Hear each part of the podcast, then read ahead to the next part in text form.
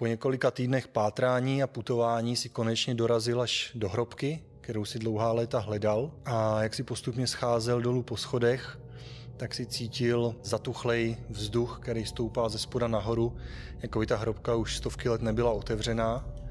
Slyšíš šoupavý kroky, které se tam pohybují okolo, který tě trošku děsej, běhá ti toho mráz po zádech. Nejseš si vůbec jistý, jestli na každém kroku nebude nějaká past, nástraha nebo něco, protože o tyhle hrobce se povídají celé legendy. Když jsi se stoupil dolů do největší místnosti, tak se před tebou otevřel sál, kde na konci je sarkofág, který si dlouhé léta hledal, protože v něm by se mělo najít nějaké rodinné dědictví, o kterém se vypráví, že možná je prokleté, možná požehnané, záleží, kterého boha budeš uctívat, ale celá ta hrobka byla obsazená nemrtvými a získat tohle nemusí být tak snadné. A věc, která tě rozhodně překvapila, když si tam vstoupil, tak je obrovský tepající krystal modrého světla, který se nachází uprostřed.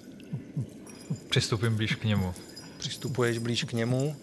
Najednou, když jsi se přiblížil, tak se kolem tebe rozzářily runy, který možná zjišťují, jestli jsi právoplatným dědicem, který by měl navštívit tuto hrobku, anebo nejsi. Eh, zasunu meč zpátky eh, do pochvy a sundám si rukavici a dlaní, svoji dlaň přitisknu přímo na ten krystal pomalu. Cítíš to tepání, jak ti proudí tou dlaní a prochází do, celé, do celého tvého těla. Prochází tou rukou postupně, cítíš teplo, chvíli cítíš najednou chlad. Připadáš se, jako tě ten krystal testoval. Jako kdyby zjišťoval, jestli skutečně ta krev patří tomu, komu by měla. A po chvíli se pomalu tepání sklidní a runy lehce vyblednou, ale pořád zůstanou na zemi. Tak přemýšlím, já jsem pravoplatný dědic, tak uh, přemýšlím, jestli bych si neměl naříznout, naříznout dlaň a krví, uh, jako krví potřísnit krystal pro jako, dokázat krevní, krevní pouto. A připadá ti, že jakoby ten, ten krystal, uh, jako kdyby tím, jak tebou proudil, tak tě jakoby už uh, prohlíd, zkontroloval, dejme tomu, zjistil, jestli seš tím pravým následovníkem nebo ne a kdyby si nebyl, tak by následky byly mnohem horší, než to, že se to všechno sklidní. Dobře, já tedy se vzdálím od krystalu, obkročím ho a půjdu k hrobce protože tím pádem, že se nic nestalo, tak předpokládám, že mám přístup volný. Tak jak se pomalu blížíš, tak slyšíš, jak se pomalu stahují uh, ty šoupající kroky okolo. Ve tmě přes ten vodní příkop, který tam obklupuje uh, tenhle prostor, tak už za ním je poměrně velké šero, tak nevidíš, co se to tam pohybuje za tvory. Nicméně rozhodně víš, že tu nejsi sám a sarkofág před tebou leží podivně nedotčený za ta staletí. Vypadá to, jako by ani zrnko prachu na něj nespadlo za celou tu dobu, přestože na zemi je ho spousta. Zkusím ho otevřít. Hoď si na sílu. 11. 11 plus 4, 15. Přistupuješ k tomu sarkofágu, opřeš se o něj lehce rukama, cítíš, že přestože tady není zima v té hrobce, tady je poměrně příjemná teplota, tak celý ten kámen sálá ledovým chladem. Opíráš se o to víko, postupně ho odsouváš, až na druhé straně spadlo na zem, zvuk se rozlehl celým tím prázdným sálem. A uvnitř vidíš pozůstatky nějakého rytíře, který na hrudi svírá meč, který má na sobě symboly vašeho rodu. Přistoupím blíž a zkusím meč vzít do ruky. Jakmile se dotkneš toho meče, tak vidíš, že ty prsty se kolem ty rukojeti sevřely. Pomalu se ta postava začala narovnávat. Ve chvíli, kdy se postavila v tom sarkofágu, podívala se na tebe, tak se jí ze zad vyrazily kostěný křídla, potažený takovou jemnou blánou rudý barvy. Zamával s nima, lehce nadzlítnul na ten sarkofág a v hlavě slyšíš hlas. Ty si myslíš, že jsi právoplatným dědicem mé krve? Dokaž to. Ale, ale jak, to, jak to mám dokázat? Však mm, já jsem právoplatným dědicem. Já jsem osmý, eh, jsem osmý syn, jsem osmý syn svého otce, který uh, jehož otec měl tento meč a nevím, jak to mám jinak dokázat. Krystalu možná stačila tvá pokrevní linie. Však mě zajímají také tvé duchovní hodnoty. Jestli uctíváš to stejné, co já, jestli věříš v to stejné, co já, jestli jsi ochotný následovat to samé, co já. A ze zhora nalítá prudce proti tobě, hoď si na iniciativu.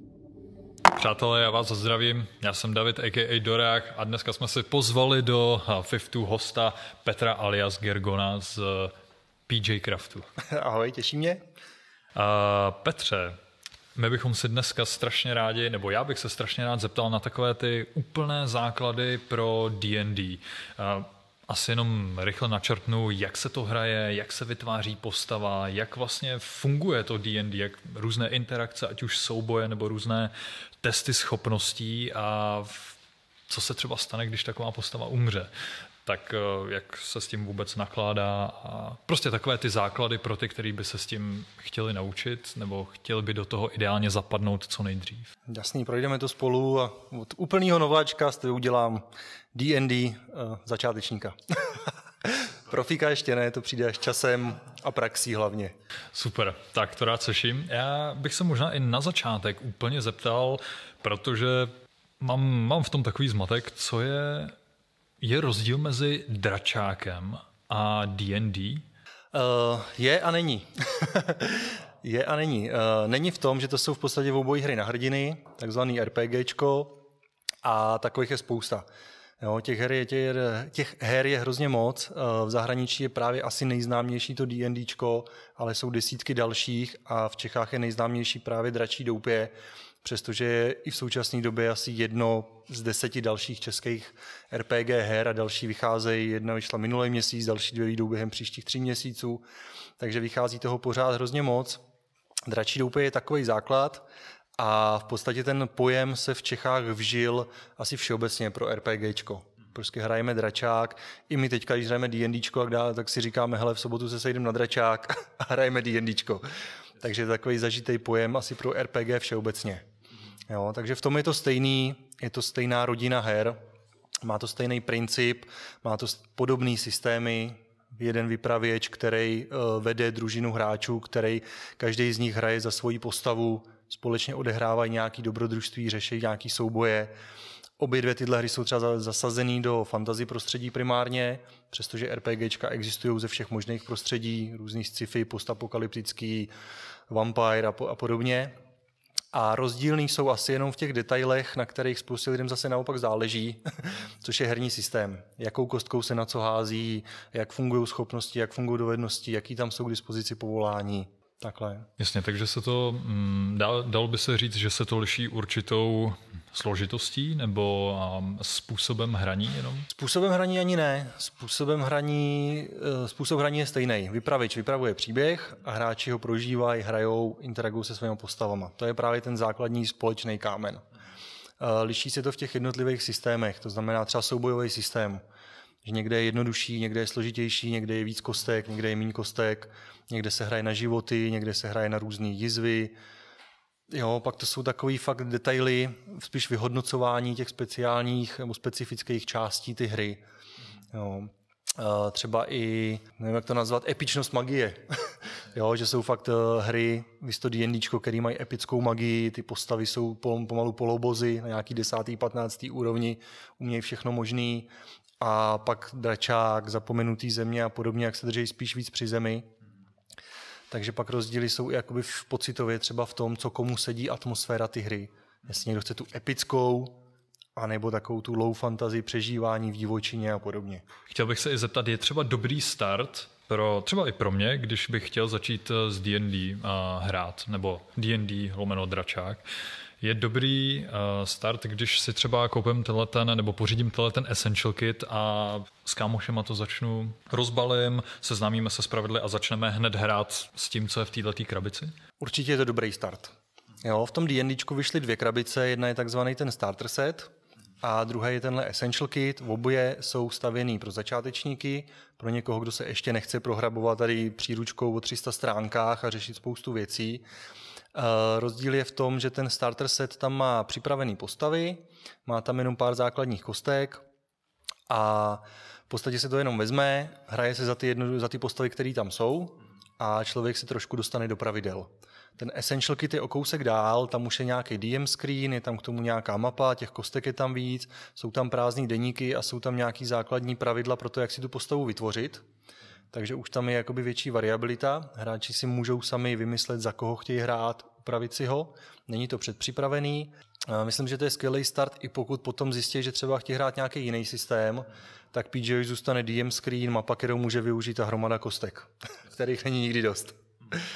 Jo, ale obě dvě, obě dvě krabice si myslím, že jsou dobrý start a obě dvě jsou takový začátek k tomu, že člověk, když tomu stejně propadne, jak stejně pak pojede do těch celých příruček a začne toho nakupovat víc a víc, protože prostě chce, protože ho to baví, ale rozhodně to není nutná podmínka.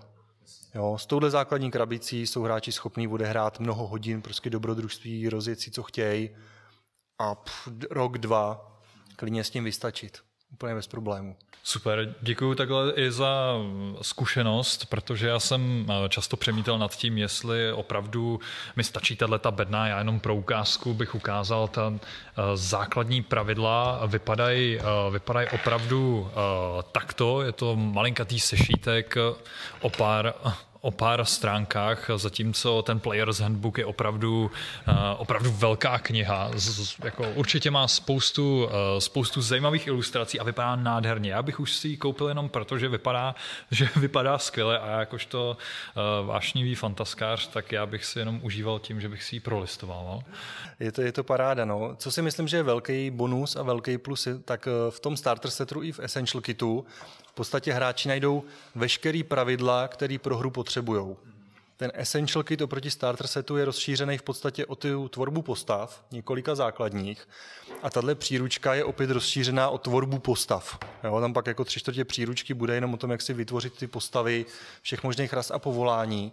Ale co se týká hry samotné, co se týká systému boje, systému magie, tak to v těchto obou příručkách je a nic těm hráčům nebude chybět. No tak to je za mě perfektní.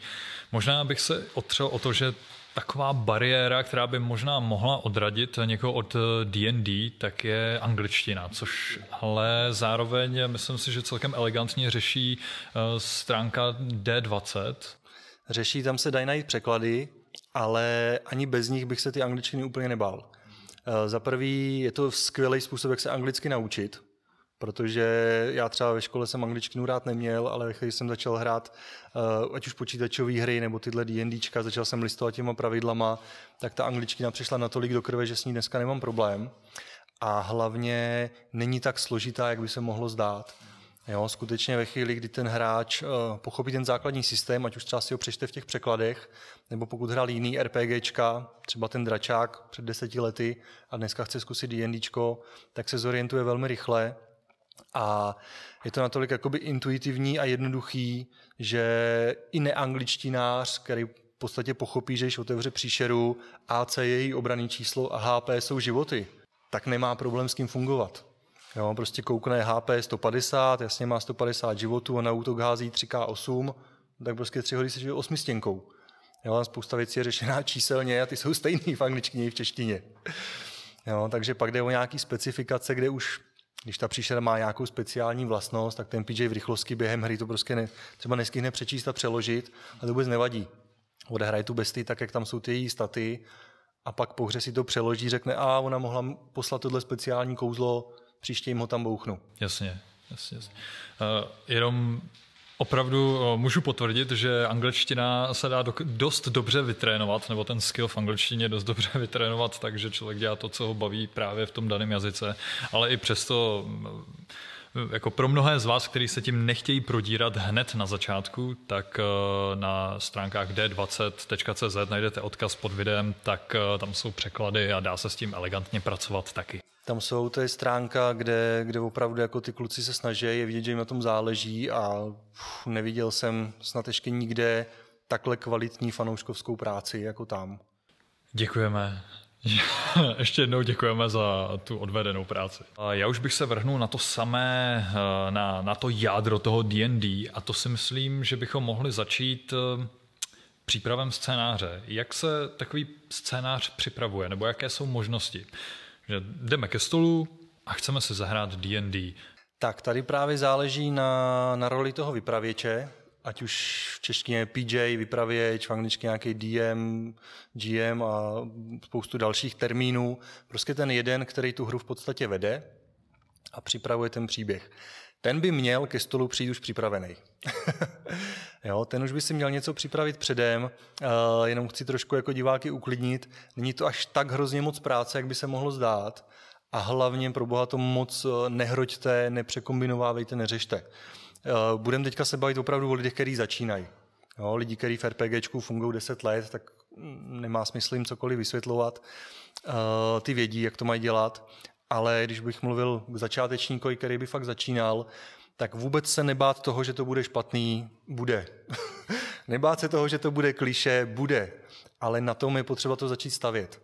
Jo, to znamená, ten příběh uh, vytváří vypravěč, nějaký základ přijde ke stolu a řekne OK, bude tady nějaká vesnice, budu chtít po hráčích, nebo nebudu chtít po hráčích, ale nastavím tam nějakou situaci. Stalo se ve vesnici to a to, unesli starostovou dceru, ukradli eh, městskou pokladnu po vybírání daní, cokoliv takového a nechám na hráčích, aby to nějak vyřešili. Jo?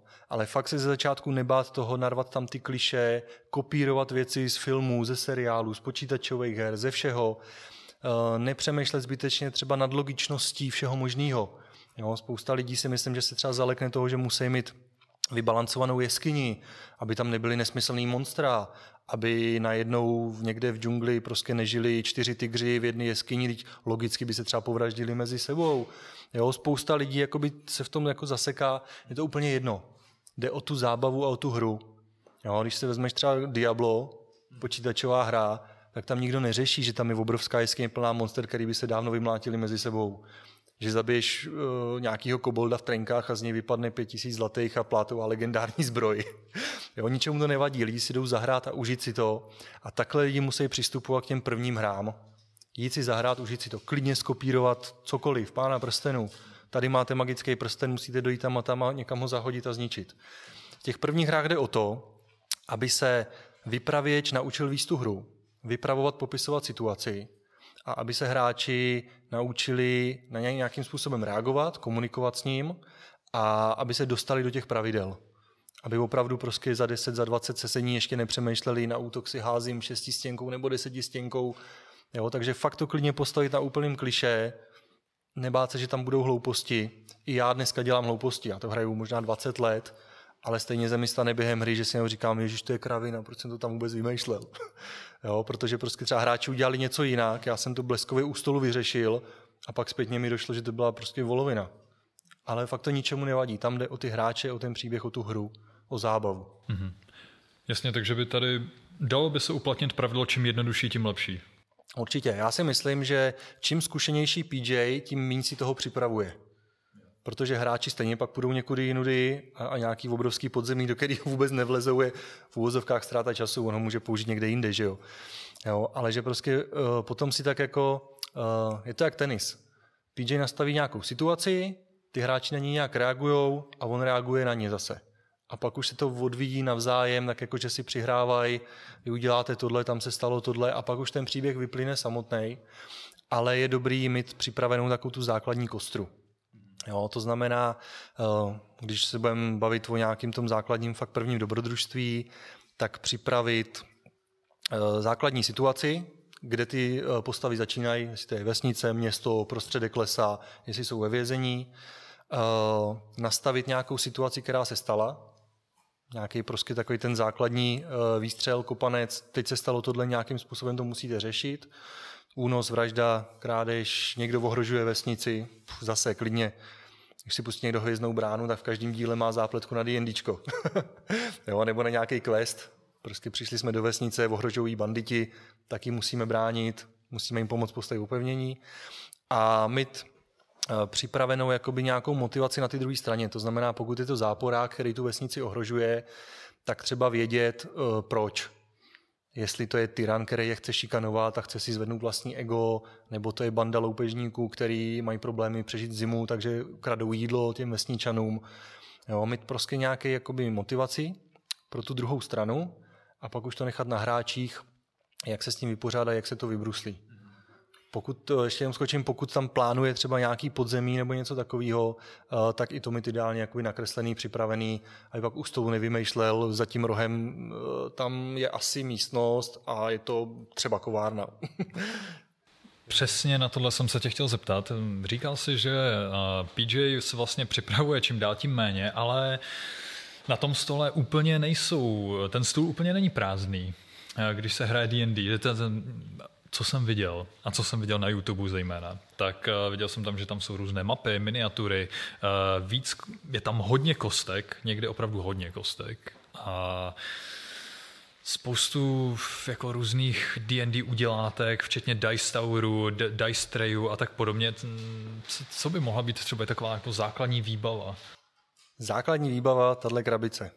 Tahle krabice, ano. Nech, nechci dělat reklamu teďka vyloženě, o, o tom nemluvím, jakože kupte si Essential Kit, ale tyhle všechny udělátka navíc mám je taky. Bavím se tím, protože si to užívám, protože si to užívají moji hráči, ale vůbec nejsou nutný a potřeba. Ty základní hře skutečně stačí, když si koupíte tuhle krabici, tak máte všechno, přibrat k tomu tušku a papír. Když si ji nekoupíte, tak si kupte jednu knížku pravidel, tušku, papír a jednu sadu kostek a můžete s tím hrát.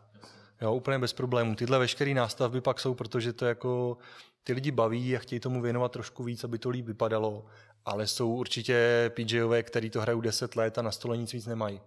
Nepoužívají mapy, nepoužívají figurky, nepoužívají nic, fakt jedou jenom na ty imaginární úrovni toho vypravěčství, ty hry prostě v hlavě, ty vizuální a nepotřebují všechny tyhle udělátka navíc ale jsou hezký.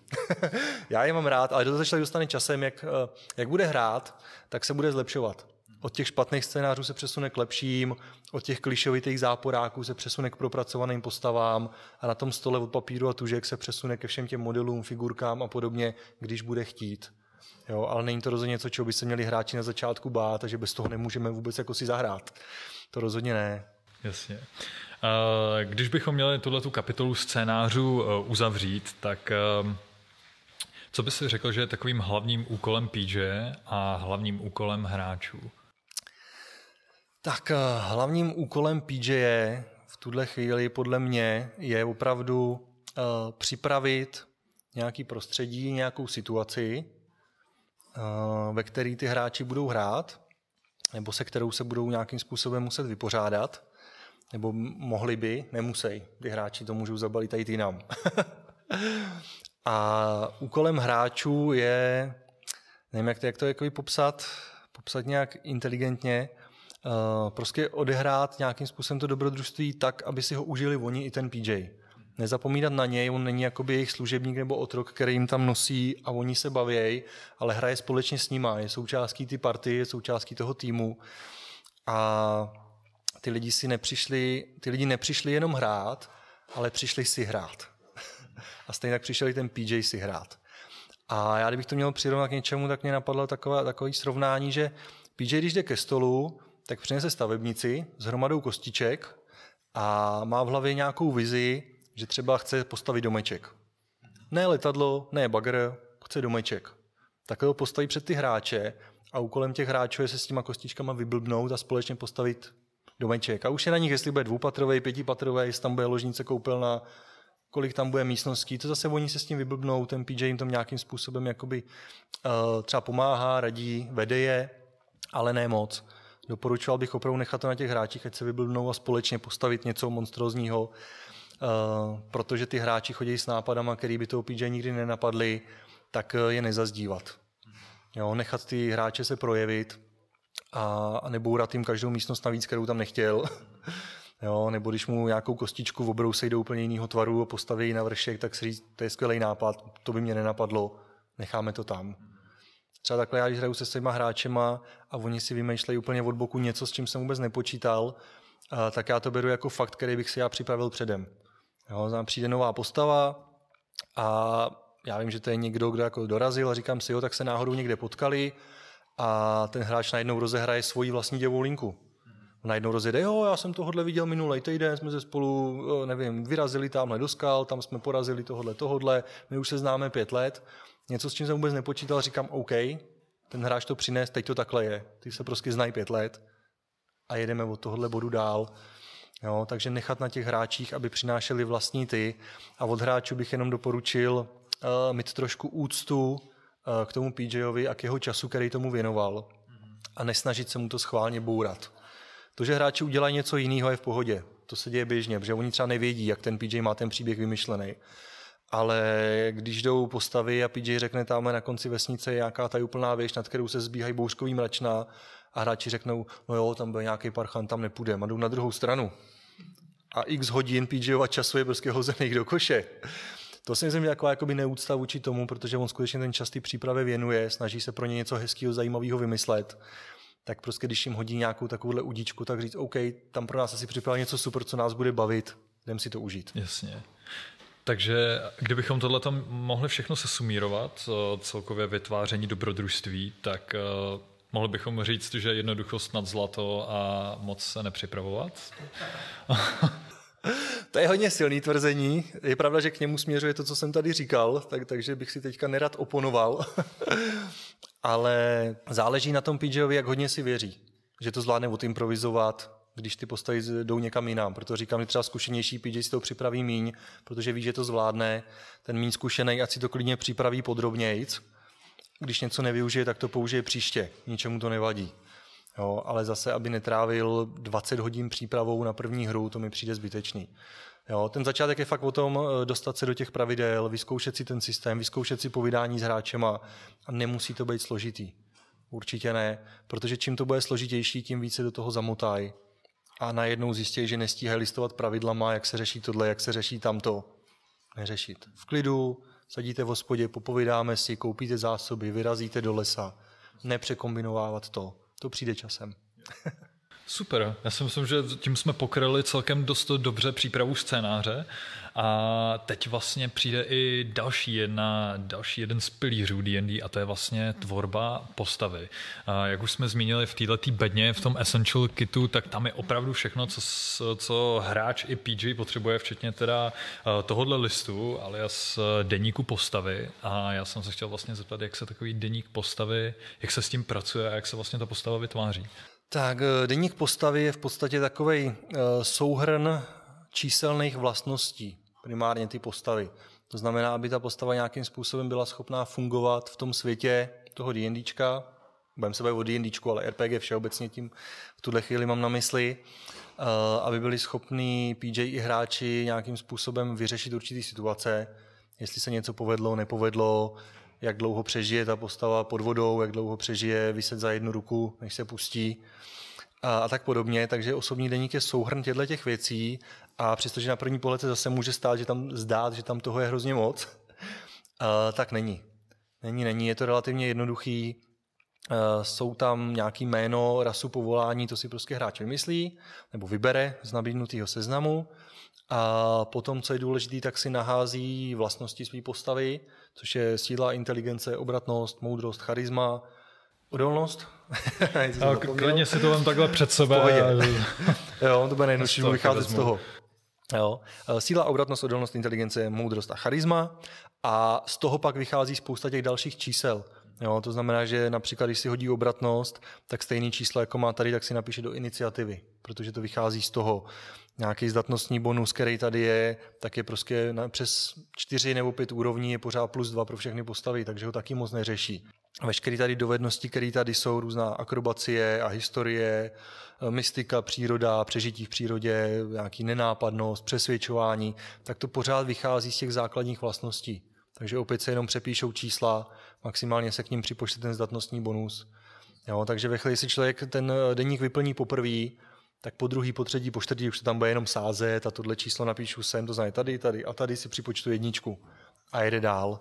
Eh, no já si právě pamatuju, že když jsem vytvářel svůj první deník, tak jsem opravdu je, jednou hlavou v papíře, druhou, uh, druhým okem v pravidlech a teď jsem se snažil, abych to všechno správně naházel, napočítal a tak, ale je fakt, že když jsem se na to díval na podruhé, tak to bylo mnohem rychlejší a je to opravdu jenom asi o tom dostat to do hlavy. Jo, zjistit, zjistit, která tabulka k čemu vlastně jakoby je, k čemu, k čemu ji potřebuješ.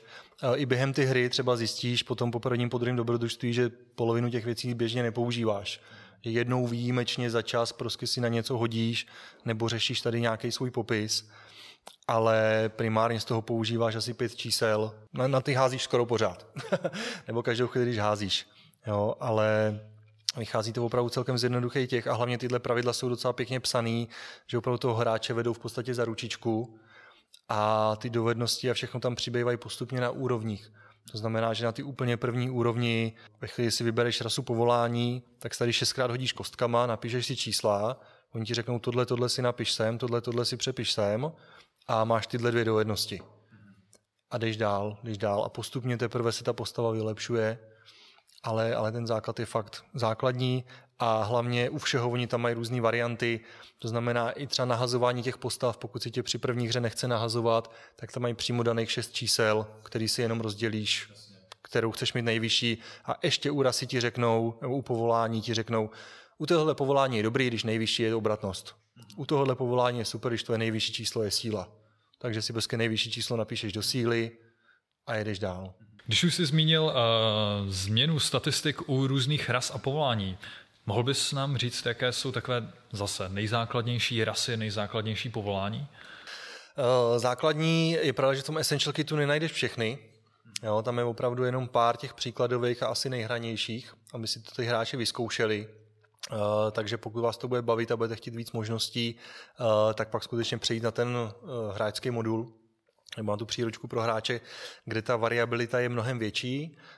Tam potom z těch ras je klasicky ze všech možných RPG, fantasy, člověk, trpaslík, hobbit, elf, takový běžný. Pak tam mají navíc ještě gnoma, půl elfa, půl orka. A velmi zajímavý rasy, který mám hrozně rád, tak tam najdeš tieflinga a drakorozenýho. Tiefling je takový splozenec pekla, má rohy na hlavě a drakorozený je v podstatě napůl člověk, napůl drak, který i dračí dech může chrlit oheň nebo led nebo něco prostě z tlamy. Tak to si myslím, že je hodně cool. A co se týká povolání, eh, tak základně oni si často říkají, že spousta těch povolání může kouzlit, že prostě tam jsou ty magické povolání, že jich tam je hodně, že těch nemagických je málo, ale v základu tam je opravdu skutečně šest primárně bojových a šest primárně magických. To, že některý z těch bojových mají nějaký drobný kouzla, mě vůbec nevadí, protože stejně tak ty magický můžou vzít do ruky krátký meč a někoho umlátit. Jo, takže to se mi naopak zdá, že to je vybalancovaný, to se mi líbí. A jsou tam teda nějaký uh, barbár, bojovník, mních, hraničář, tulák a paladin, to jsou ty bojoví. A magický tam najdeme barda, klerika, druida, čaroděje, černokněžníka a kouzelníka. Možná, jestli jsem na něco zapomněl, tak se omlouvám hráčům, který to hrajou. Takže to je takový základní výběr, ale eh, je to fakt základ. Každý, každý, zase těm hráčům na začátku to stačí. Ale kdo se do toho chce ponořit víc, tak každá z těch, skoro každá z těch ras má nějaký podrasy. Elfa si můžete vybrat vznešenýho, lesního nebo temného. Jo, hobiti tam jsou dvě, trpaslíci tam jsou tři podrasy, dvě podrasy. A potom u těch povolání tam pak jsou takzvané podpovolání, což se mi líbí, že se přidávají většinou až na třetí úrovni, takže hráč skutečně začne hrát třeba za zloděje nebo za tuláka, vyzkouší si první dvě úrovně ty jeho dovednosti, ty jeho schopnosti a na třetí úrovni si vybírá, jestli bude zloděj, vrah nebo v češtině přeložený mystický šerdíř, nějaký arkantrixter. Jo, takže pak se to tak jakoby větví, což je super. To znamená, že už v té základní příručce od třetí úrovně tam je na výběr nevím, z 20 možná povolání. Je tam i 12 základních a většina z nich má tři další, no tak to už tam přes 30 vlastně. A hlavně pak vycházejí další a další příručky, které to dál rozšiřují. Uh, tady mám taky zrovna, možná ukážu, uh, třeba Volo, uh, průvodce monstry, uh, tak tam jsou nové rasy, asi sedm nových ras i s podrasama a obrovský rozšíření Xanatar, který přináší 25 nových podpovolání. Jo, takže pak, ten, pak to je na, na výběr třeba ze šesti, ze sedmi různých podpovolání. Nemluvím o tom, že za měsíc v listopadu má výjít Taša, eh, další rozšíření, kde bude dalších 22 podpovolání a jedno komplet nový povolání. A to se bavíme jenom o oficiálních. Když jsme neoficiálně, toho je plný internet. Tak to jsem rád, že existuje něco jako takovýhle krátký sešítek, protože už teď se mi do toho nechce to všechno pročítat a ano, díky bohu za, díky všem bohům v D&D za takovýhle malý sešítek. Za ty starter sety. Za ne, ty ne, starter ne. sety. Hlavně zase, uklidním tě, není to o tom, že bys to musel na začátku všechno pročíst. Je to o tom, že si zahraješ Barbara, vybereš si, že to bude nějaký totemový válečník, dostaneš ho na 20. úroveň, užiješ si ho a když za tři roky budeš hrát znova Barbara, chceš zkusit něco jiného, tak si vybereš ze tří, čtyř jiných variant. Jo, určitě to nemusíš mít načtený ani ty jako hráč, ani PJ. Zdaleka si to všechno nepamatuju, ani bych to nedokázal vyjmenovat. Na to, si pamatovat, co co umí. Jo, je to v podstatě jako výběr opravdu ta krabice s hračkama. A teprve, když si ty mý hráči vyberou, pět lidí si řekne, já chci hrát tohle, tohle, tohle, tak pak se kouknu jako PJ na těch pět povolání, zjistím si, co zhruba umějí, co mají a s kým se hraje a těch dalších 40 možností je úplně odložených stranou na někdy. Předpokládám, že každé povolání a dejme tomu třeba i rasa má různé schopnosti. Já tady i koukám, že eh, ten deník eh, postavy je tomu přizpůsobený, že tady je šráfek eh, pro útoky a spellcasting, pro kouzla, různý equipment a pak jsou tady i různé šrávky pro osobnostní vlastnosti. Mohl bys třeba vypíchnout, co třeba tobě přijde jako nejzajímavější vlastnost u každé z ras, nebo eh, že bys uvedl takové jako příklady, které se třeba i tobě nejvíc líbí, jako opravdu jenom, že je nebo existuje tady určitá variabilita a uh, nějaké spektrum možností za konkrétní rasy a povolání? Tak uh, to je dobrá otázka. Doufám, že máme ještě 3-4 hodinky času na, na rozhovor. ne, stručně, stručně to vezmu. Co se mi na D&Dčku líbí oproti třeba Dračáku nebo jiným RPGčkům, zase nechci schnout všechny do jednoho pytle, ale na takový první pohled. Uh, takže tady jsou první uh, dovednosti, což je něco, co mají všechny postavy stejný. Všichni mají akrobaci, všichni se můžou pokusit vyšplhat později, všichni se můžou pokusit otevřít zámek, všichni se můžou pokusit o cokoliv v podstatě z těch běžných věcí. Tady bomba mají na to trošku jiný čísla, někdo je na tom líp, někdo je na tom hůř, ale všichni to můžou zkusit, to je super. A pak tady jsou dove, tohle jsou dovednosti a pak tady jsou schopnosti a ty jsou jednotlivých povolání. Tam, co se mi na tom líbí, který bych vypíchnul, mně se na tom nejvíc líbí právě, jak si řekl, ta variabilita, že si člověk může s tím pohrát a vymyslet a nakombinovat to po každý jinak. Jo, to znamená, pokud si vyberu, že budu hrát elfa, černokněžníka, tak si můžu nasázet deset různých elfů černokněžníků a každý bude jiný. Každý bude používat úplně jiným způsobem magii, každý bude úplně jinak fungovat, každý bude úplně jinak interagovat s lidma. Jo, můžou to být různé postavy. A není to takový jakoby generický, že všichni, že bude mít trpaslík, válečník, bude bojovat se sekirou a bude, mít, to, bude se moct stát na pátý úrovni berserkrem. Tečka. Jo, to tady právě ta variabilita je úžasná. Na druhou stranu ano, je to poměrně Může to být složitý pro někoho, kdo se do toho ponoří poprvé, ale opět bych se vrátil k ty svý radě na začátku, neřešte to. Prostě to na poprvé vyzkoušejte, řekněte si, OK, zkusím tuhle vlastnost, zkusím tuhle schopnost a časem třeba přijímat to, že je zbytečná, že ji nepoužívám, tak už příště budu vědět. Jasně. Já do toho možná vstupu i s takovým um s takovým napětím, protože já jsem eh, býval opravdu takový ten častý hráč těch počítačových RPGček a dejme tomu třeba ve World of Warcraft, tak tam prostě kolujou ty listy schopností, které opravdu do sebe zapadnou tak, že z toho člověk vytlačí nejvíc šťávy, když bych to měl jako říct, nebo když nakombinuješ tyhle ty vlastnosti, tak máš nejsilnější postavu a nikdo tě neporazí. Tak eh, jestli v D&D je něco takového, protože toho bych se celkem bál, že by mi pak někdo vmetl do tváře, ale ty si dal na svého černokněžníka, ty jsi mu dal, um, ty jsi mu dal survival jako přežívání, nebo ty jsi mu dal uh, plížení, stealth, jako proč jsi to udělal, seš normální? Tak zrovna na to o tomhle jsme se bavili nedávno s kolegou, který hrál World of Warcraft hodně a ten přesně říkal, ano, jsou listy, jak si co nejvíc namaxovat postavu, ale pak přijdete někde do arény, tam je někdo, kdo má úplně jinak postavenou a stejně ho porazí, protože ho umí hrát. jo, takže můžeš si podle tabulek namaxovat postavu, jak chceš, ale když ji neumíš hrát, uh, tak tě může porazit někdo, kdo má ty buildy, které jsou třeba jako úplně ne tak jako nabušený, to je jedna věc, že záleží na tom, jak to hraješ. A za druhý, tady to ničemu nevadí. Jestli někdo chce mít overpower postavu, která bude nabušená, nesmrtelná, všecko a baví ho jí hrát, já s tím nemám problém. Jo, ale většina hráčů spíš jakoby chce, aby ta postava byla zábavná.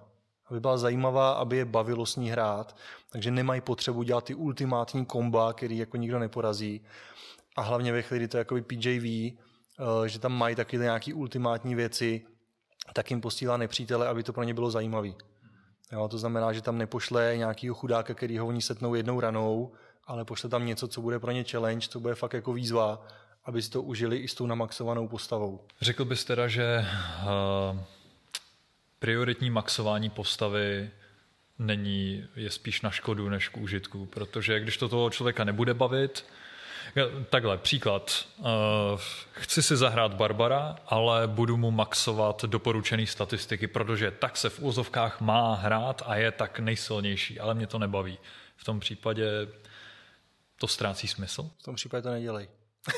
Jestli tě to nebaví, tak to nedělej. Jo? Nemyslím si, že to je špatně. Jsou hráči, který to baví, který chtějí mít nabušenýho, nakorbenýho Barbara. Ale zase to je na úkor něčeho jiného. Jo? To znamená, jestliže já si nabuším Barbara a všechno budu do něj, aby měl maximum životů, aby měl maximální sílu, maximální odolnost, nejvyšší zbroj, tak první kouzelník, který přijde, pošle na něj nějaký ovládnutí mysli a on, protože má nízkou inteligenci, tak najednou bude zmámený a bude půlku boje prostě stát stuhlej. jo, dá se s tím poradit, ale pokud to někoho baví, aby si fakt jako vytunil, jako někoho baví tunit auto, aby bylo co nejnabušenější, i když tady pak bude po vesnicích jezdí 90, tak ať to tak klidně dělá. Ale jak říkám, ve chvíli, kdy tě to nebaví, tak to nedělej. Dělej aby to tak, aby ta postava tebe bavila jí hrát a aby ostatní hráče bavilo mít v družině. Jo, aby to fakt nebyl ultimátní namachrovanec. To rád slyším, protože uh, tyhle ty militantní buildy, tak uh, no nemám to rád, jsem rád za určitou svobodu tady, takže rozhodně minimálně plus pro mě a myslím, že velké plus, plus pro uh, potenciální hráče. Ale jako určitě to jde. Jo, určitě existují nějaké statistiky, které ti řeknou takhle, když si postavíš postavu, Jo, nedávno jsem koukal na video, kde říkal, když si vybereš tuhle rasu, tohle povolání a tady ještě dvě multipovolání, tak budeš mít zdatnost úplně ve všech dovednostech, které tady jsou. Já, to třeba, já třeba to nepotřebuji svých postav, moji hráči taky ne, ale existují takové buildy. Jo, samozřejmě, když chceš hrát válečníka, tak si k němu třeba vybereš rasu, která má bonusy k síle ale spousta hráčů ti řekne, že je mnohem víc baví hrát válečníka, chudáka, nějakého hobita, který pobíhá s mečem, protože je to pro ně zábavný. Teď jenom od těch statistik bych se rád podíval. Tady v tom deníku hráče je ještě šráfek, který poukazuje na osobnost té dané postavy. A mě by zajímalo, jak se taková osobnost tvoří, anebo jestli se dělá to, že hráči uh, buď použijí něco, co je v těch knížkách, protože mimochodem některé předpřipravené osobnosti už taky jdou s tím Essential Kitem, a nebo jestli tam promítají třeba sebe. Tak, tady se dostáváme do trošku hlubší úrovně tyhle fantazy, nebo tyhle všeobecně her na hrdiny. Uh, já trošku odbočím, uh, nebo respektive navážu na tvůj poslední dotaz, jestli do toho hráči promítají sebe. Uh, Mně se na těchto hrách líbí, že můžou tam promítat sebe, anebo naopak promítají něco, čím nejsou. A tyhle RPG hry se často používají, nebo ne často, ale používají se i jako třeba terapeutický prostředek pro lidi, co s tím mají problém, nebo ne s tím, ale co mají nějaký problém. Používal se to i v armádě, vojáci, aby se vyrovnali s nějakým posttraumatickým syndromem, používá se to s postiženýma dětma. Tak tam zase naopak třeba promítají něco, čím by chtěli být. Kluk, který je na vozejčku, tak si prostě udělá nabušenýho Barbara, který, který všechny porazí. Když to třeba budou hrát lidi ve škole a uvidí tam nějakého jako slabého brejlatého kluka, který si udělá nabušenýho Barbara, který bude agresivní a všechny zmlátí, třeba si tím kompenzuje nějakou šikanu a už se dá s tím dítětem jakoby pracovat třeba i přes to RPGčko. Pak jsou lidi, kteří si do toho promítají sebe takový, jaký jsou. Skutečně někdo je prostě jako ten zahloubaný ajťák, jo, tak prostě si tam udělá chytrýho kouzelníka, který se bude hrabat ve svítkama, jo, a bude prostě sedět a sepisovat všechno možný, bude takový zadumaný, mlčenlivý, tichý. E, líp se to hraje. Jo, člověk, který je zadumaný, tichý, když udělá extravagantního barda, tak se mu to třeba bude těžko hrát. Zas na druhou stranu ve chvíli, kdy je ve skupině eh, pěti hráčů, kterým věří, který zná, který jsou pro něj skoro jak rodina, tak třeba tam se mu Bart, který je extra, mm, eh, extravagantní, a ještě to druhý, uh, není introvert, extrovertní, to je to slovo, co jsem hledal, je extrovertní, tak tam třeba nebude mít takový problém ho hrát. nebude se s ním tolik stotožňovat, protože to je Bart, není to on, takže zvládne ty situace odehrát extrovertně a v jeho osobním životě mu to pomůže třeba víc si věřit pak jinde na veřejnosti. Jo, takže tohle je podle mě obrovský přínos všech těch RPG věcí, nebo i LARPů a všechno tohle, ty se člověk jakoby něco hraje a může si tam promítnout to, co je, anebo naopak se s tím nějakým způsobem vypořádat. Teďka teda, jak se to tvoří? Abych odpověděl asi na první část otázky. Ale byla to super, eh, super vsuvka. Já, já v tomhle zase doplním takový můj dojem, že to tvoří do jisté míry i takový jako fajn přesah do normálního života, že se člověk může jako i osobnostně vyzkoušet, nebo buď vyzkoušet to, čím není, nebo i vyventilovat to, co v sobě třeba dlouho dusí, ale to eh, zase tam vnáším takovou svoji psychologickou složku, ale uh, i, i tohle to na mě, uh, i tohle to mě strašně fascinuje. Ona, ona tam tahle psychologická složka je, jenom spousta lidí buď nevnímá, nevidí nebo neřeší. Nebo si to ani neuvědomuje, že tam je. Jo, protože pak, když se třeba koukneš na ty, vezmu nějaký dítě a řeknu, hele, co chceš hrát, a on si tam něco nasází. Prostě mě by bavil válečník, tenhle ten nabušený nebo kouzelník, abych měl obrovskou moc a tohle všecko. A pak třeba zpětně si to přehraju, eh, jak to dítě funguje v kolektivu ostatních dětí a co hraje za postavu, tak tam můžeš vidět nějaký ty paralely mezi tím. Aniž si toto dítě uvědomuje a aniž to spousta PJů řeší. Jo? Takže, takže tyhle, tyhle varianty tam jsou, což je super. A je to hodně na těch hráčích, teď jsem se do toho trošku, trošku zamotal, kterým směrem se vydat, jestli ještě rozpracovávat tohle, anebo už se přesunout k těm konkrétním věcem tady. Uh, já jen tak teda rychle, rychle odbočím ještě k tomu, jak s tím pracovat. Hrozně se mi třeba líbí. V základních pravidlech je napsaný, že když házíš 20 stěnkou, hodíš jedničku v souboji, tak minul, když hodíš dvacítku, tak je to kritický úspěch a prostě trefil. Uh, je to jenom v souboji, v jiných situacích to ne, neplatí podle základních pravidel. Jedno z nejčastějších pravidel, který je právě porušovaný doma nebo upravovaný nějakou domácí formou, je tohleto, že ta jednička jako neúspěch a dvacítka jako úspěch platí eh, všude. Ať se pokoušíš o cokoliv. Já jsem to dlouho nechápal, říkal jsem si, jako proč bych to tímhle způsobem řešil, upravil pravidla. Mě to nějak nevadí, že ta jednička a dvacítka prostě fungují v souboji a u schopností ne, jsem s tím v pohodě. A nedávno jsem viděl rozhovor s jedním PJem uh, a ten teprve k tomu dodal tu myšlenku, která mě tam chyběla a od které doby to hraju. A to, že nikdo není tak nabušený, aby nemohl selhat, a nikdo není takový chudák, aby nemohl uspět. Jo? Takže i když to byl nějaký chudák, který jako číslama vůbec nikam nedosahuje, ale hodí dvacítku, tak to tam zapadlo. A když někdo bude nakorbený frajer s obrovským mečem se vším, hodí jedničku, tak prostě selhal. Jo? A to se mi hrozně líbí, protože zase tady ty lidi si to můžou přenastavovat do svého života.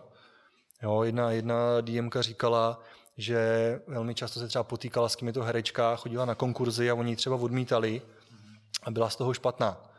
A teďka po tom, co hraje D&D, tak si uvědomuje, já nejsem špatná, já mám dobré statistiky, já jsem jenom třeba málo hodila dneska. Jo, to je dobrý, protože eh, to mi připomíná to, když než jsme začali natáčet a já jsem hodil kostkou a hodil jsem jedničku, ale já mám pocit, že to zatím jde celkem dobře, tak asi máme hodně dobrý staty i navzdory k kritickému neúspěchu. Jo, ale fakt se mi líbí ten, ten, jak říkáš, přesah do normálního života. Ty lidi si z toho ty věci můžou brát a může je to posouvat v osobním rozvoji mnohem dál, než by to jako bez toho šlo. Tak a teďka se teda vrátíme jo, te, k tomu. Teď se vrátíme teda, jak, jak se tvoří uh, ty, osobnost té ty postavy. K ty osobnosti. Uh, záleží na PJ a na hráčích. Uh, když PJ řekne, udělejte si postavu, jakou chcete, tak oni si tam můžou využít tyhle ty kolonky nebo vůbec nemusí, vymyslejí si nějaký životopis, vymyslejí si nějaké povahy, jo, mu bude to zlej kouzelník zadumaný, bude to nabručený trpaslík, bude to něco, opět na začátku to budou kliše. Klidně skopírujte postavy, co máte rádi z filmu, Jo, dejte jim jiný jméno budu hrát za Gandalfa, budu hrát uh, za Gimliho.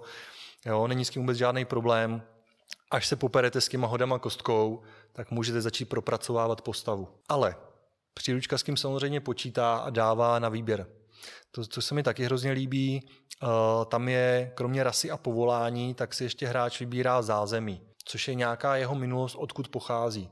Já můžu hrát uh, orka válečníka, nebo půl orka válečníka, ale můžu, to, můžu být eh, původem šlechtic, můžu být původem nějaký poustevník v horách, můžu být poust, původem někdo, kdo vyrost na ulici mezi odpadkama, je tam toho hodně, eh, což zase dává v podstatě další eh, obzory a možnosti ty mojí postavě, že všichni půlorkové válečníci nebudou stejný, ale jedno nějaká aristokratická šlechta, syn náčelníka, který vyrazil do světa na zkušenou a někdo je pohozený dítě, půlork míšenec, který ho nikdo nechtěl, tak ho hodili mezi odpadky a on na ulici přežil. Jsou to úplně jiný postavy, který můžeš úplně jinak hrát. A u tohohle zázemí právě tam jsou tyhle ty čtyři věci, e, nějaký osobnostní rysy, ideály, pouta a vady a mají tam i tabulky, ze kterých si můžeš vybrat, a nebo co se mi hrozně líbí na, na D&Dčku, kdykoliv mají něco v tabulce, tak mají u toho čísla a můžeš si házet kostkou. Takže ti to vygeneruje náhodně, takže kdo nad tím nechce moc přemýšlet, tak si řekne OK, budu hrát třeba šlechtice, tady mám čtyři tabulky, osmistěnkou tohle, osmistěnkou tohle, osmistěnkou tohle, desetistěnkou tohle, vypíšu si to sem a najednou koukám, že mi to vytvořilo něco hrozně zajímavého. Jo. Hmm. Úplně náhodně jsem nakomil věci, které bych si sám třeba v životě nevybral, ale je pro mě hrozně zajímavý to hrát. A počítaj tam i s těma bonusama, i s těma vadama. Jo, to znamená, že přímo tady v tom uh, jsou nějaké chyby, je to někdo prostě závislý na alkoholu. A on, i když by tu postavu hrál jako někoho, kdo je hodný a chce to nějakým způsobem řešit, tak prostě najednou v hospodě řekne a sakra. Jo. Večer se opije a druhý den hraje s tím, že ho bolí hlava, že je utahaný, že to prostě přehnal, protože prostě si tam hodil tohleto. A může to být pro něj jakoby zajímavý prvek v té postavě, jak k ní přistupovat. Když si takhle hráč vytvoří postavu, mám pocit, že do jisté míry je D&D herecké umění s tím, že ten hráč může, ale zároveň nemusí do toho vstupovat uh, tak, jako kdyby tou postavou byl. Že hráč sedí u stolu a mluví tak, jako kdyby mluvila přímo ta postava. Tak a teď jsem se chtěl zeptat, jestli, uh, jestli je to běžná praxe, že když, uh, nebo jestli je dobré to dělat, že když třeba já hraju za válečníka, tak opravdu mám ten hrubší hlas, ale když hraju za barda, tak jsem spíš mluvím jemněji, jsem takový klidnější, ale když teda zahraju na tu loutnu, tak se teda opravdu rozespívám a teď nevím, jak se na to správně zeptat, jestli, jestli to tomu pomáhá, celé té imerzi, nebo ponoření se do toho příběhu. Eh, stoprocentně uh, to pomáhá, ponoření se do příběhu. Jo, ve chvíli, kdy ty hráči jsou těma postavama, tak je to super fakt se do nich vžijou, opravdu eh, žijou tou postavou, mluví jako ta postava, neříkají moje postava jde tamhle, nebo tenhle ten eh, Gimli, když jsme na něj narazili, Gimli jde tam a udělá tohle a tohle a řekne, já jdu sem a zatáhnu za tu páku. Já jsem tam naběh, já jsem mávnul mečem. To je geniální věc, ke, ke který jsem si třeba ze začátku ne všichni úplně přistoupějí. Některým hráčům to třeba nesedí ze začátku, ale čím více do toho ponořej, čím více s tou postavou zžijou, tím víc jim to tam začne padat a tím si myslím, že je ta hra i lepší, že opravdu je taková interaktivnější. Co se týká různého měnění třeba toho hlasu a podobně, eh, tady bych byl trošku opatrný, protože u PJ je to super. Když PJ mluví za některé postavy a mění hlas, tak je to bomba. Prostě když někdo mluví tím hlubokým hlasem, tak je to úplně co jiného, než když přiběhne hobit. jo, ale to proto, že on tu postavu mluví třeba 10 minut. Ale ve chvíli, kdy si hráč vymyslí, tak moje postava bude prostě mluvit tímhle hlasem. A po dvou letech, když pak během toho sezení mluví 6 hodin, to je utrpení, velmi často od toho ty lidi opouštějí, upouštějí, prostě mizí z toho stejně pryč. Takže něco, co je pro ně přirozený, komfortní, v čem fakt budou v pohodě 6 hodin v kuse. Jo, protože hráč, který normálně nekoktá, aby jeho postava koktala, udržet to opravdu těch x hodin hraní. Spíš jako se, se v tom zamotá, jsou hráči, kteří třeba jsou to chlapi, chtějí hrát ženský, holky chtějí hrát chlapa. Taky měl jsem je v družině, za dvě hodiny hry už nevěděli, že jsou ženská, mluvili, já jsem přišel. jo, protože prostě v ty hlavě to neudržejí celou tu dobu, vžijou se do něčeho. Takže tady bych těm hráčům doporučil to nepřekombinovávat, nehrotit to a určitě to není potřeba ze začátku. Jo, opravdu nováček, aby přišel a teďka si vymýšlel, jak bude jeho postava mluvit a, a jestli bude mluvit pomalým, rozvážným hlasem, jo. Nebo to bude někde, kdo bude prostě jako hrozně drmolit a každým takhle a teďka to vydrž 6 hodin, protože prostě potřebuješ takhle hrát tuhle svoji postavu, protože to je hyperaktivní gnom, který prostě bude furt běhat a na každého mluvit. Ne, jasně, jo, Zblázní se z toho ty i ty hráči.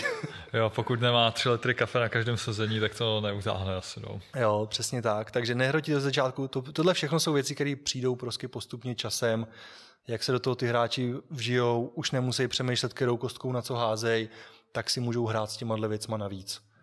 Jo, ale taky eh, ve chvíli jsem hrál postavu, vymyslel jsem si drakorozeného paladina, který má useknutou ruku, jo, že má jenom loket, na to má přidělaný štít, jsem nedávno hrál. za dvě hodiny hry jsem prostě říkal, někde lezu po žebříku a úplně jsem zapomněl, že vlastně nemám jednu ruku, že jo. Protože člověk neudrží v hlavě všechny ty věci, co si navymýšlel, aby jeho postava byla zajímavá. Jo, je super je tam postupně promítat, ale s rozumem a v klidu. Já si myslím, že bychom se mohli posunout dál, že teď už máme, máme dejme tomu připravený příběh, máme připravenou postavu, která eh, má nějaké eh, osobnostní rysy, má nějaké vlastnosti a schopnosti, rasu, povolání, všechno potřebné. A teď bych se rád přesunul k dalšímu pilíři D&D a to jsou jednotlivé interakce v tom světě, ať už jde o souboj, test schopností. Já bych třeba začal těmi testy, schopnost, eh, testy schopností. Že když má, eh, dejme tomu, eh, postava nějaké statistiky, třeba v dexterity, což je obratnost, a spadne do nějaké situace, kde je třeba nějaká past, tak jak se to vlastně vyhodnocuje? Hele, pravidlově hrozně jednoduše. Hodíš kostkou a zjistíš, jestli jo nebo ne. A mohli bychom si to ukázat na příkladu. Určitě si to můžeme ukázat na příkladu. V D&Dčku na 90% věcí se používají ty klasické 20 stěný kostky. Bum, hodím, sedmička. A funguje to tak, že uh, kdykoliv nastane nějaká situace, která vyžaduje, nebo PJ vyžaduje hod kostkou, tohle byla opět debata na dvě hodiny, jako kdy házet, kdy neházet. Nechci se do toho úplně pouštět, protože každý to má nastavený jinak. Každý jak si hází, jak mu vyhovuje. Když PJ chce hodně házet nebo nechce vůbec, obojí je v pořádku. Obojí je super, když to baví jeho a ty hráče, ať to dělají jak chtějí. Ale když teda dochází na ten hod kostkou, tak skutečně tady jsou ty síly, obratnosti, inteligence a podobně. Uh, máš k ním nějaký bonus, to znamená ve chvíli, kdy už na začátku, kdy si hodíš třeba, že síla bude 16, tak to znamená, že máš plus 3 bonus u síly. Je to nějaký statický číslo, který u ní zůstává po celou tu dobu, dokud se ta síla nezvedne. Eh, z toho vycházejí i všechny ty dovednosti, které jsou na sílu, třeba nějaká atletika, tak je taky plus 3. A e, některé ty dovednosti ty ovládáš. Trénoval se, jsi třeba zloděj, tak trénoval šplhání později, nenápadnost, klamání lidí, zastrašování jako válečník, e, tak k ním se potom přičítá ten zdatnostní bonus, který je na začátku plus 2. Jo, takže v tu chvíli jenom sečteš tyhle dvě čísla, takže máš nějakých plus 5. To tady v tom denníku je napsaný, takže stačí jen kouknout, akrobacie je plus 5.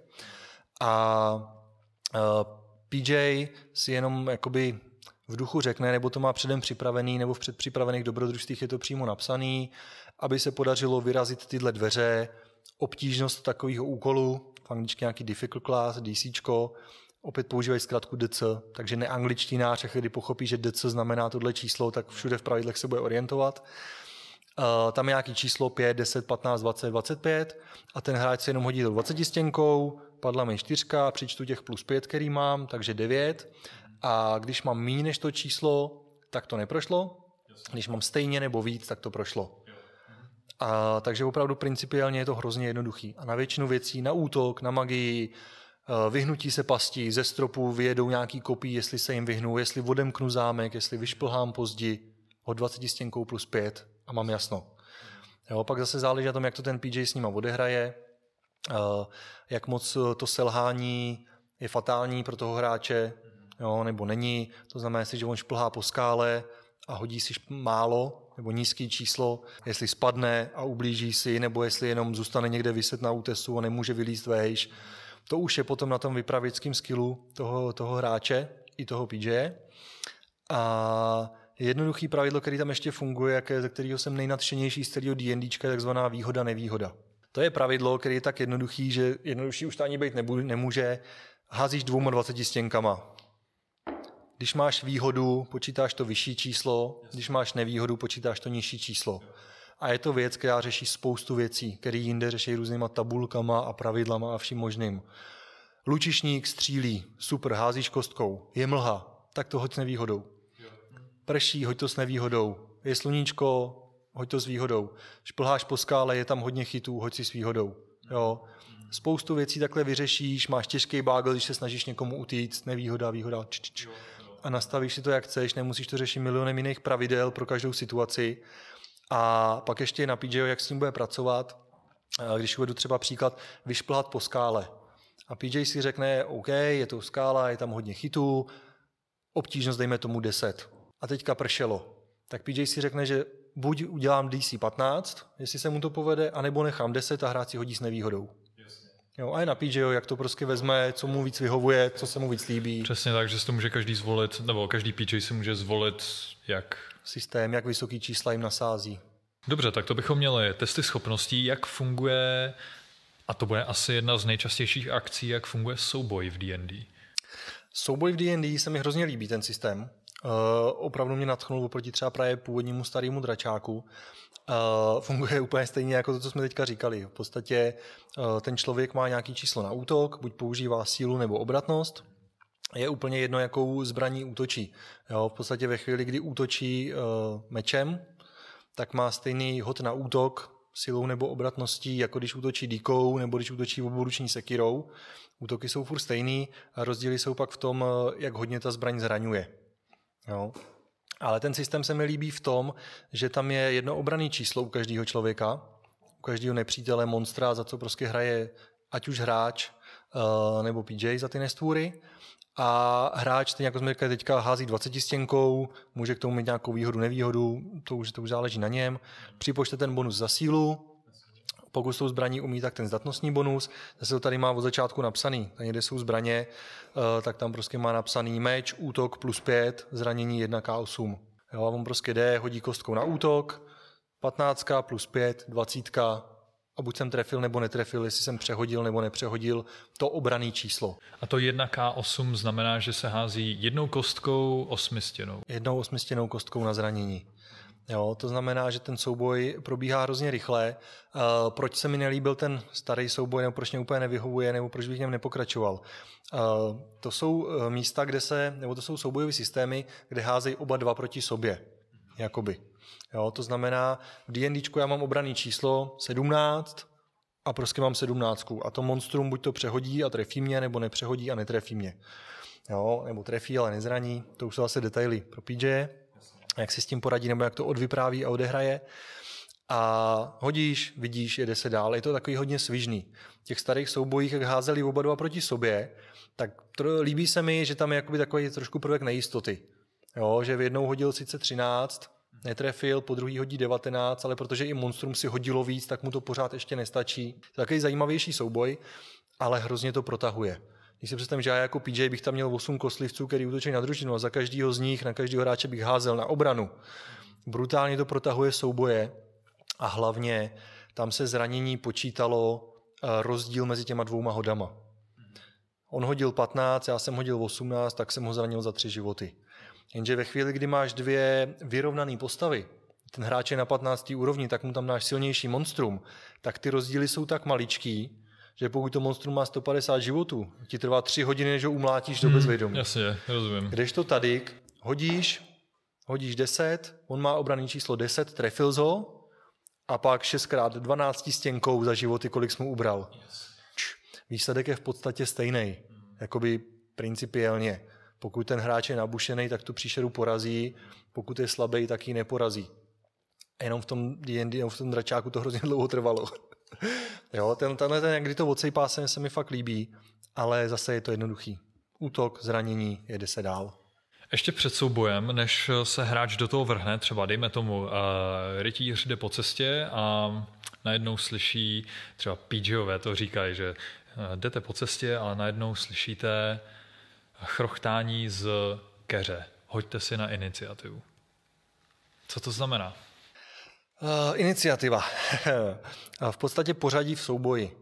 To znamená, iniciativa se tady určuje podle obratnosti, takže bonus k iniciativě je stejný, jako je bonus za obratnost. Opět se hází 20 stěnkou, jako skoro na všechno.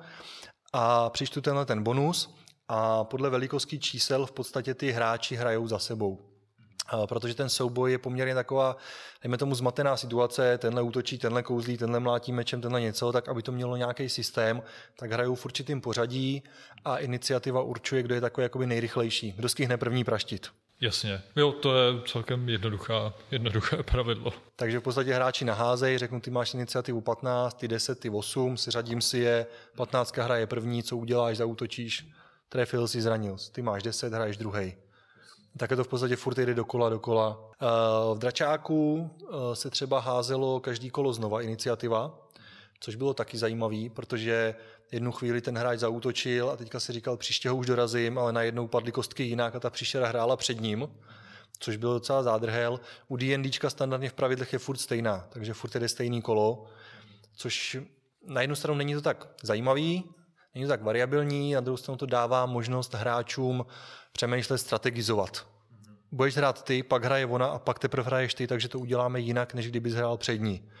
Jo, my jsme fakt počítali občas jako, hele, vydržím ještě dvě kola, pak hraje on, takže ty na něj neútoč, ale nejdřív se schovej. Jo, dává to šanci, ale opět je to jedno z pravidel, který si každý PJ doma na stole řekne, hele, budeme házet každý kolo, nebo házet každý kolo. Jasně, jasně, jasně. Jak to funguje uh, s hody na, na obranu? Na obranu tady vůbec nejsou. Aha. Tady právě je jenom to obraný číslo, který je souhrn v podstatě všeho, co ty jakoby umíš.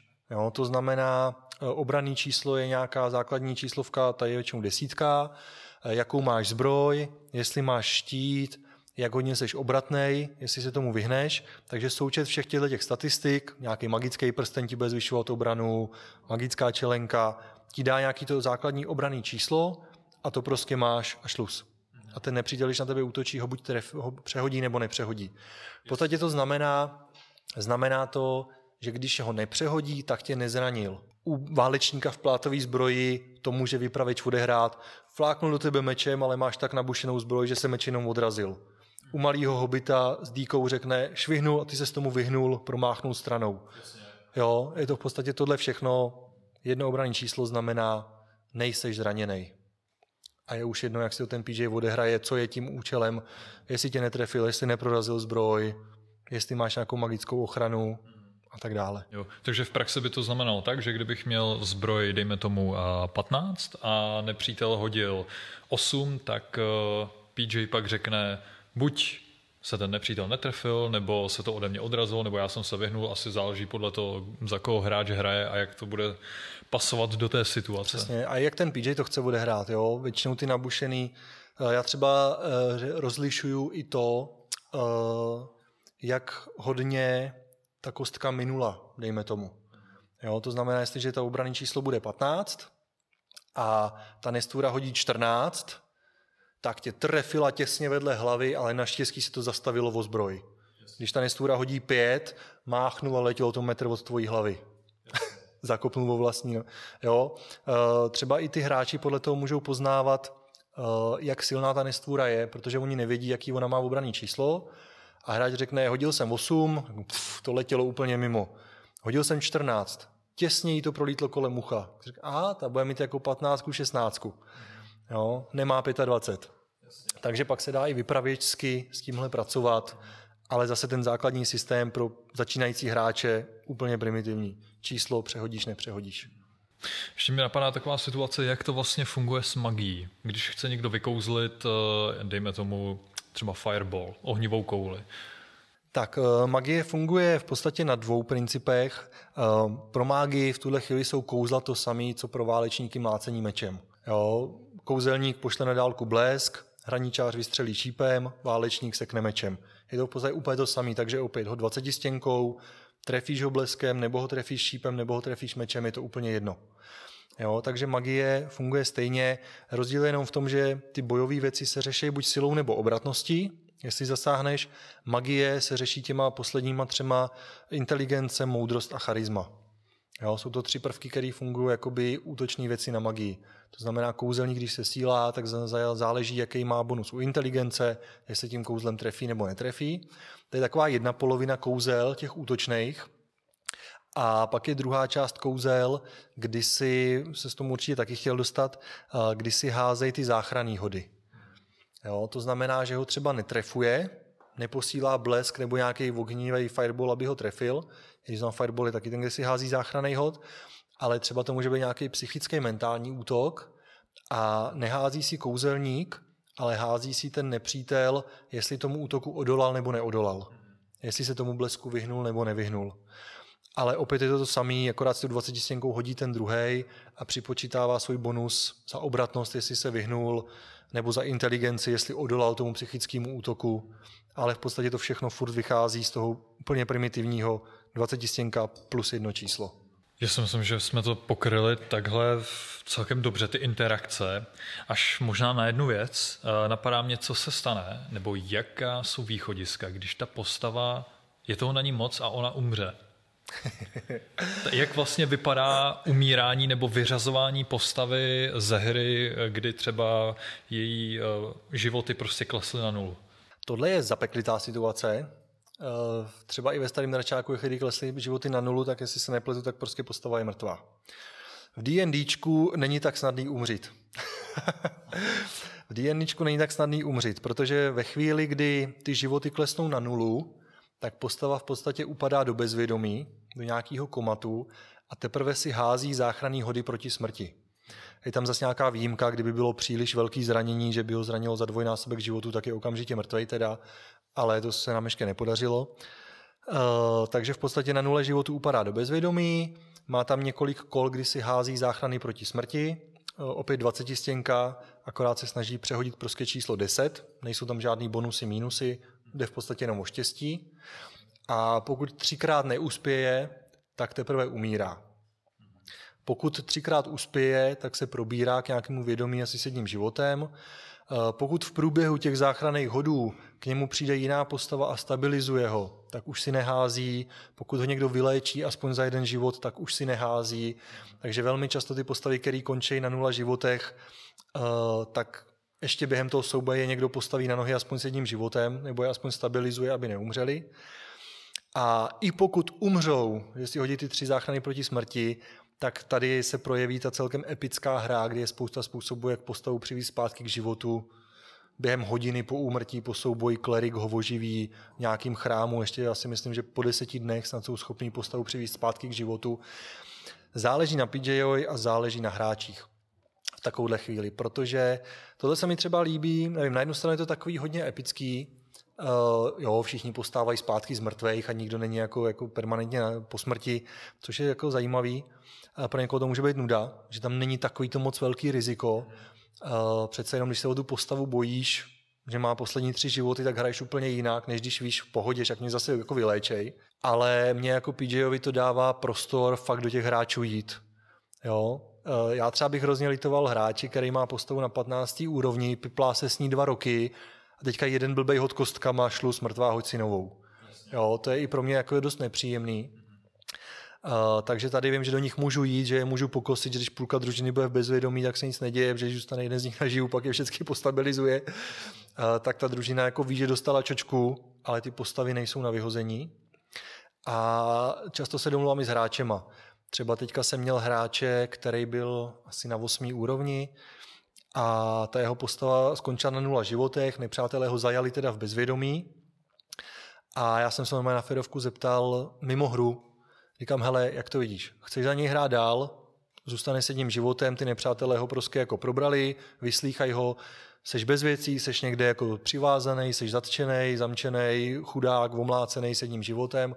A když tě družina zachrání, tak jedeš dál nebo si chceš zkusit jinou postavu. Jo? A on třeba řekl, hele, já jsem si v 8 jako úrovní hrál Barbara, bavil mě, ale chci zkusit Barda. A říkám, OK, necháme postavu umřít. A ty ostatní hráči ani nevěděli, co se s ním stalo a teprve při příštím sezení oni teprve někde ho hledali, snažili se ho zachránit a když ho zachránili, tak zjistili, že přišli pozdě a že on už tam leží mrtvý. A zase pro ně to byl takový jakoby emocionální zážitek trošku. Bylo pro ně vidět, že aha, postavy můžou umřít i v D&Dčku. Jo, měli jsme se trošku snažit, není to takový, jako že to projdeme levou zadní a zachráníme ho, bude v pohodě. A schválně jsme jim to neřekli, ještě během ty hry nevěděli, jako, jak on na tom je. Teprve, když ho našli, jak to bylo takový, přibíháte, léčíte a ono nic. A pak se k ním někde přidala jako nová postava. Když to takhle slyším, tak to může dost přidat na takových těch, jak, bych to řekl, jako rodinná pouta efekt. Um, že to je opravdu, to prožívají ty hráči, že když jiná postava nebo jejich vlastní postava umírá, takže to opra- nebo umře, tak opravdu to prožívají už jednak proto, že aha, pozor, já jsem taky v nebezpečí, ale taky, že a můj dobrý přítel nebo dobrá přítelkyně v té hře tak prostě umřel a už se nikdy nevrátí.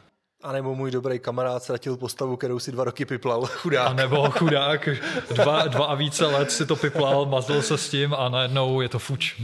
No, ne, záleží i na hráčích, jak to prožívá. Já třeba, když koukám občas, já jako to moc nesleduju, ale občas procvakám nějaký critical role nebo jak hrajou jiný, tam to třeba jako hodně prožívají. Jsou to herci, je to show, jak oni u toho i brečejí, prostě když umře nějaká postava.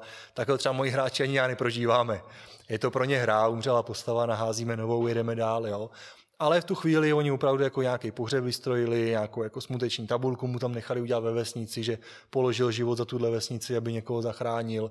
Takže dá se to odehrát jako příjemným způsobem, aby to bylo zajímavý. Ale e- emoce, jak hodně silný nebo nejsou to, jde i o to, jak to ten PJ jakoby zahraje s nima. Ve chvíli prostě řekne, ne, přišli jste, je mrtvý, tady na vás utočí tři koboldi, jako řeší něco úplně jiného. Ve chvíli fakt tomu dá ten čas, pustí k tomu nějakou hudbu pěknou, tak se to dá zase s kým pracovat. Prošli jsme, myslím, eh, všechny fáze toho úvodního sezení, nebo aspoň té první hry, příprava dobrodružství, vytvořili jsme postavu, měli jsme nějaké interakce a eh, i teda případná smrt postavy. Asi jenom už se blížíme ke konci, spíš bych se zeptal, když jsme teda dokončili nějaké dobrodružství, nebo dejme tomu scénář, tak je běžné, nebo dá se udělat to, že ta postava pokračuje a asi se to tak dělá běžně, že ta postava pokračuje do dalších dobrodružství, třeba do nových kampaní a ten příběh postupuje dál s tím, že mají ty vzpomínky na dřívější scénáře a to se s nima táhne. I třeba některé následky z prvního scénáře se objeví v osmém a tak? Určitě. určitě, určitě. jednoduchá odpověď zase eh, řeknu stejnou odpověď, jako, jako říkám velmi často, asi se mi začíná zdát, záleží na PJ na hráčích. Jo, jestli si třeba vezmu nějaký předpřipravený dobrodružství, Baldur's Gate, Descent into Avernus nebo Storm King's Thunder, Tyranny draků, cokoliv z toho, a vytvoří si postavu na to dobrodružství. Odehrajou si ho třeba Tyranny draků od první do 15. úrovně, tím uzavřou to dobrodružství a řeknou si, OK, nový quest půjdeme s jinýma postavama od první, tak určitě můžou. Jo? Je to, je to naprosto běžný, běžná praxe, protože se hraje poměrně dlouho. Třeba ten jedna kampaň od ty první do 15. úrovně, tak si pak řeknu, jestli chtějí zase zkusit něco jiného, nebo naopak, jako moji hráči, tak procházíme ty jednotlivé dobrodružství za sebou pořád se stejnýma postavama.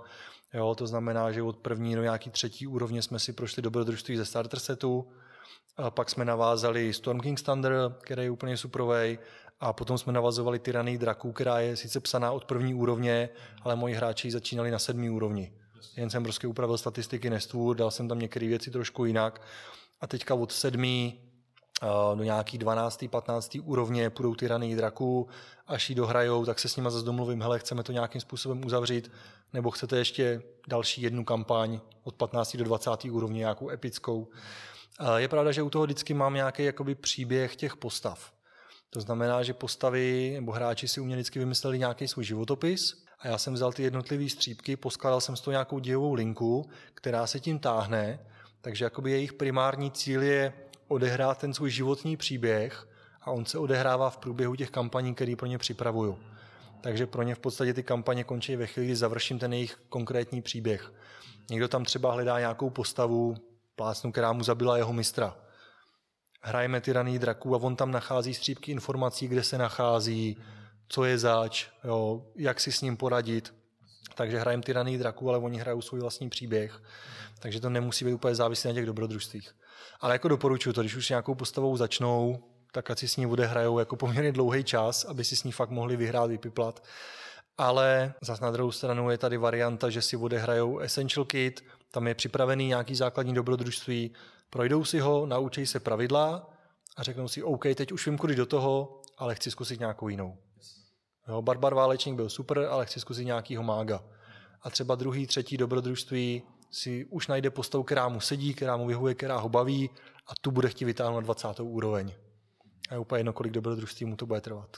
Já si myslím, že tímhle bychom to mohli ukončit. Petře, já ti moc krát děkuju, že jsi nám eh, udělal takovou osvětu eh, cesty hráče D&D. Eh, chtěl bys ještě něco říct na závěr potenciálním hráčům, potenciálním učňům, novicům v D&D? Tak určitě bych chtěl poděkovat za pozvání. teda pro mě je taky čest se tady jakoby prezentovat a ukázat novým lidem, co všechno tahle hra obnáší a co všechno jim může přinést, protože v podstatě jako sice to stojí spoustu času a někdy i peněz, ale, ale myslím si, že ten zisk zpátky pro lidi, ať už jsme se bavili třeba i o těch nějakých psychologických věcech a podobně a rozvoji osobnosti je, je neskutečný který se prostě v tomhle vyčíslit nedá, takže je to super. Těm novým hráčům nebo novým lidem, který by to zajímalo, nebo to aspoň trošku zaujalo, tak bych chtěl jen říct, že se toho nebojej a nad tím zbytečně nepřemýšlej, to prostě zkusej. Jo, tam fakt není co zkazit. Tam jako když ta první hra bude nudná, klišovitá, bude to pět koboldů kolem vesnice, který musí pozabít, jak se nic neděje. Tak se jenom naučili házet kostkama v souboji. Jo, to může být, když se chtějí naučit souboj, tak jenom přijde, řekne, hele, starosta vesnice vás zajal, hodil vás do arény a chce, abyste bojovali proti sobě pro zábavu všech vesničanů. OK, tak budou tři hodiny hráči jenom v aréně bojovat proti sobě, naučí se soubojový systém, naučí se, na co se jak hází. V tom souboji není jenom útok, tam je asi 8 různých akcí, jo, různý úhyb, čekání, pomoc navzájem, tak se seznámí se všema těma věcma, co můžou udělat v souboji. A jedno dobrodružství prostě odehrajou jeden večer jenom souboje. A pak už je budou umět a pak se zvednou do něčeho dalšího. Je to fakt o tom zkoušet, hrát si, blbnout a vůbec neřešit, co je správně, co je špatně. A když po dobrodružství zjistím, že si prostě házel 12 stěnkou místo 20 stěnkou na něco, no a co? Prostě házel jinou kostkou, se nic neděje. Protože tady v podstatě tady neexistuje špatně v této hře.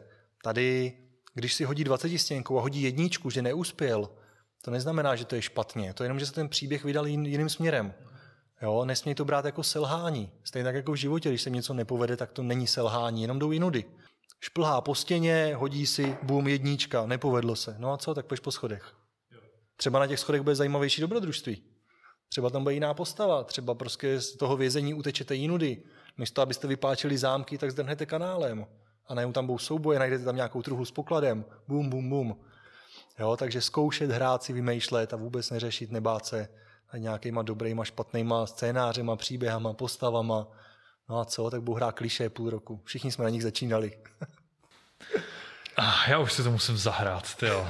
Zrovna tahle, tahle ta poslední část mě tak nabejtila na to, že já, já už opravdu musím vyburcovat veškeré svoje kamarády, kteří do toho aspoň trošku chtějí jít a, a hurá do toho.